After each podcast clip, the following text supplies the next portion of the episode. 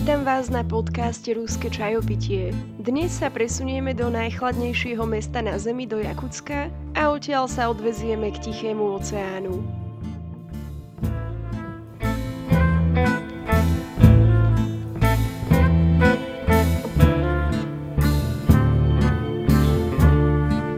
Jakutsk, minus 1 grádus, zahlásil pilot po pristáti lietadla.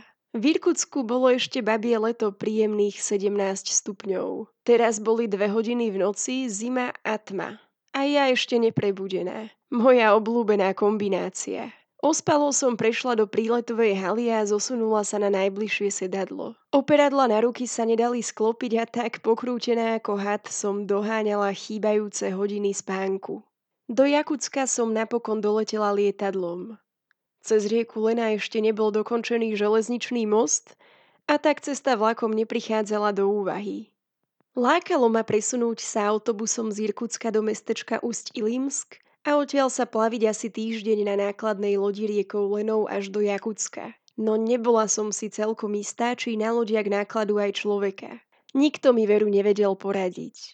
A v okolí Bajkalu nikto ani poriadne nechápal, prečo sa tam vlastne chcem trepať. Vraj je to ako ísť na koniec sveta. Tak som si kúpila jednosmernú letenku. Do Jakutska, do najchladnejšieho mesta na svete, kde v zime býva aj minus 50.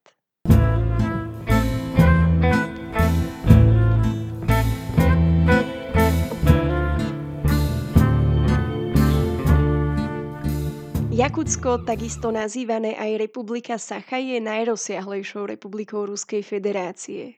Okrem zlata a striebra produkuje Jakutsko 12% diamantov na celom svete. Slnko vyšlo a tak som aj ja celá zababušená do páperovej bundy vyšla z letiska hľadať adresu Anny, mojej hostiteľky cez couchsurfing. Chvíľu som si myslela, že som na nejakej periférii. Bolo to ako obrovské sídlisko s panelákmi, ktoré mali podivné diery a mne sa vynorila v pamäti nezameniteľná architektúra s čiernej nadtisou. Pozornejším preskúmaním som zistila, že žiadna budova nemá základy v zemi, ale stojí na vlastných nožičkách. A celkový dojem umocňujú obrovské potrubia, ktoré sú všetky vedené nad zemou. Až neskôr vysvetlo, že pod zemou sa nachádza permafrost. To znamená, že keby sme kdekoľvek na Zemi začali kopať jamu, približne po metri by sme narazili na lat, ktorý sa neroztápa ani v lete. Budovy tak nemôžu mať hlboké základy a musia stáť na malých nožičkách, čo zase nepridáva ich statike. Balansujú tak do všetkých strán. Potrubie je preto tiež prirodzene vedené nad zemou. Dlho som hľadala správnu adresu. Blúdila som po rôznych vchodoch, kde bolo cítiť moč a pod osprejovanými stĺpmi ležali hromady odpadu. Prísť z Irkutska do Jakutska bol celkom šok. Napokon som zazvonila pri správnych dverách. Anna bola Jakutka a mala o niečo málo viac ako ja. Predstavila mi Olgu a osemročnú Varvaru. Najskôr som si myslela, že sú všetky tri sestry. Na rukách sa však Olge aj Anne zaligotala rovnaká obrúčka.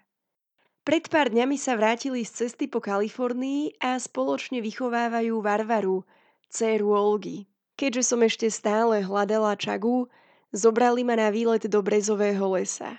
Počúvajúc americký pop, viezli sme sa Aniným novým autom za mesto. Vraj máme aj pištol, povedala Olga a ja som si myslela, že je to iba ďalší vtip, ktorému nerozumiem. Čagu sme nenašli, no na brezu sme zavesili terč a začali strieľať. Nikoho som netrafila ani terč.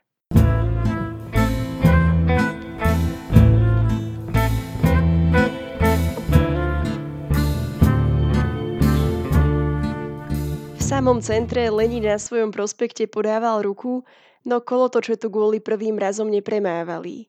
Akurát stánky so zmrzlinou, tie boli v kurze stále. Na ulici padal prvý sneh a na mňa zase úzkosť. Bola mi zima, mesto pôsobilo ponuro a všetko bolo niekoľkonásobne drahšie ako na Bajkale. Strádala som aj obyčajný úsmev predavačiek s pozdravom Prichodíte iščo. Bežne som s nimi prehodila vždy pár priateľských vied, no v Jakutsku sa všetci tvárili ako si vážne.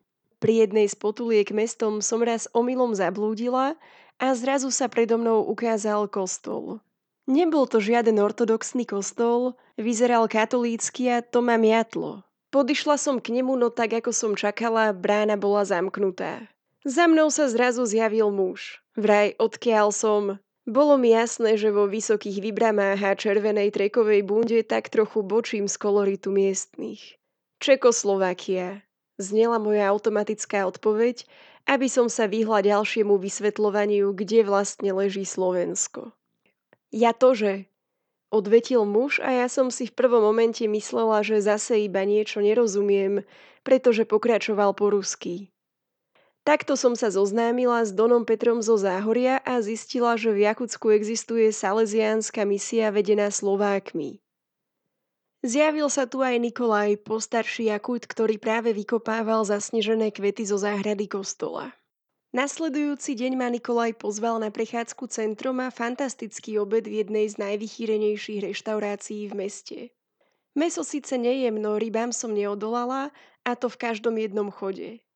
Najzaujímavejšia bola stroganina, surová ľadová ryba upravená iba mrazom. Pripomínalo to rybaciu zmrzlinu, no veľmi mi to chutilo. Nikolaj ešte nikdy nebol mimo hraníc Ruska. Prednedávnom stratil manželku a ostal s dcerou sám. Pracoval ako doktor a poslednú dobu veľmi rád nadvezoval kontakty so zahraničnými návštevníkmi Jakutska. Sám si tak postupne plánoval svoju prvú cestu do Európy.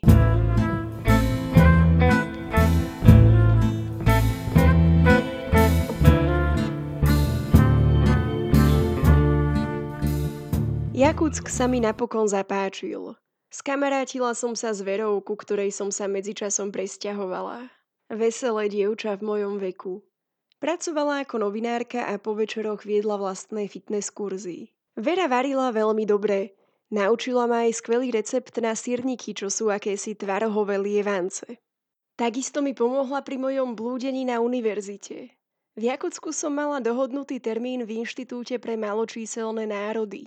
Pár týždňov nazad mi môj profesor z Viedne, ktorý sa zaujíma o práva indigénnych kmeňov, poslal kontakt na profesorku z Jakutska. Takúto ad hoc štúdijnú misiu som vôbec nemala premyslenú a prvý zádrhel nastal pri registrácii v knižnici, keď som zistila, že do prihlasovacieho formuláru viem rukou nakresliť iba svoje meno, aj to dosť kostrbato. Odhliadnúc od môjho analfabetizmu, v batohu mi stále pribúdali knihy o domorodých pastieroch sobou. Z Jakutska som sa presunula do mestečka Aldan asi 700 kilometrov smerom na juh. Ortuť pomaly klesala k mínus 10 stupňom, chodníky zamrzali a napokon ich prikryla hromada snehu, ktorú bolo treba pracne odpratávať každý deň. Do Aldanu však už viedla železničná trať. Tak som si kúpila lístok na vlak. Dokončiť svoju cestu k oceánu.